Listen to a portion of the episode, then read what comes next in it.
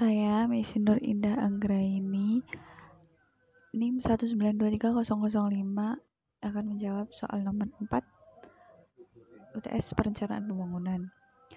Pembangunan inklusif adalah salah satu bentuk pembangunan yang dapat memberikan manfaat bagi masyarakat secara umum tanpa membeda-bedakan strata sosial, sehingga pembangunan ini dapat dinikmati oleh semua masyarakat.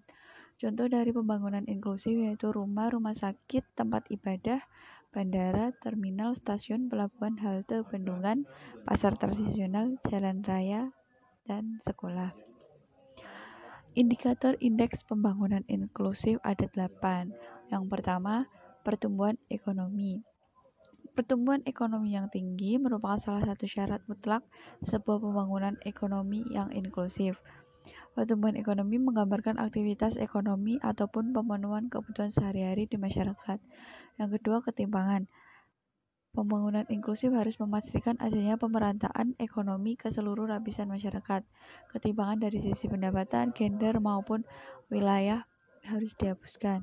Yang ketiga, kapabilitas manusia. Perluasan akses dan kesempatan ini ditandai dengan sumber daya manusia yang lebih berkualitas dan sejahtera, yang di kemudian hari dapat berkontribusi pada pembangunan ekonomi yang lebih tinggi dan inklusif. Yang ke yang keempat, kesempatan kerja. Semakin luas kesempatan kerja suatu wilayah, pertumbuhan dan perkembangan ekonomi akan semakin meningkat. Yang kelima, kemiskinan. Pengentasan kemiskinan merupakan syarat cukup pembangunan ekonomi yang inklusif. Yang keenam, infrastruktur dasar. Akses terhadap infrastruktur yang lebih luas menunjukkan sebuah pembangunan yang lebih merata, juga memudahkan kelompok masyarakat yang relatif tertinggal. Yang ketujuh, infrastruktur ekonomi. Infrastruktur ekonomi mengukur seberapa jauh pertumbuhan ekonomi sudah dapat diakses masyarakat luas tidak hanya terpaku pada tingginya angka pendapatan, namun memperhatikan infrastruktur sebagai daya dukung untuk melancar pencapaian target pertumbuhan. Yang kedelapan, keuangan inklusif memiliki fungsi intermediasi untuk mendorong pertumbuhan ekonomi. Maka akses terhadap institusi keuangan yang lebih luas mampu memastikan pertumbuhan dan pembangunan ekonomi inklusif.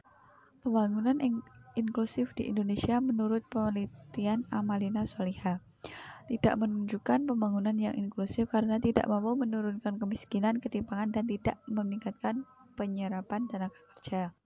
Pembangunan inklusif lebih banyak terjadi di Indonesia bagian timur. Pendapatan per kapita, investasi pemerintah, partisipasi pendidikan mempunyai pengaruh signifikan dan positif pada pembangunan inklusif dan menurunkan kemiskinan. Sektor pertanian mempunyai pengaruh positif dan signifikan.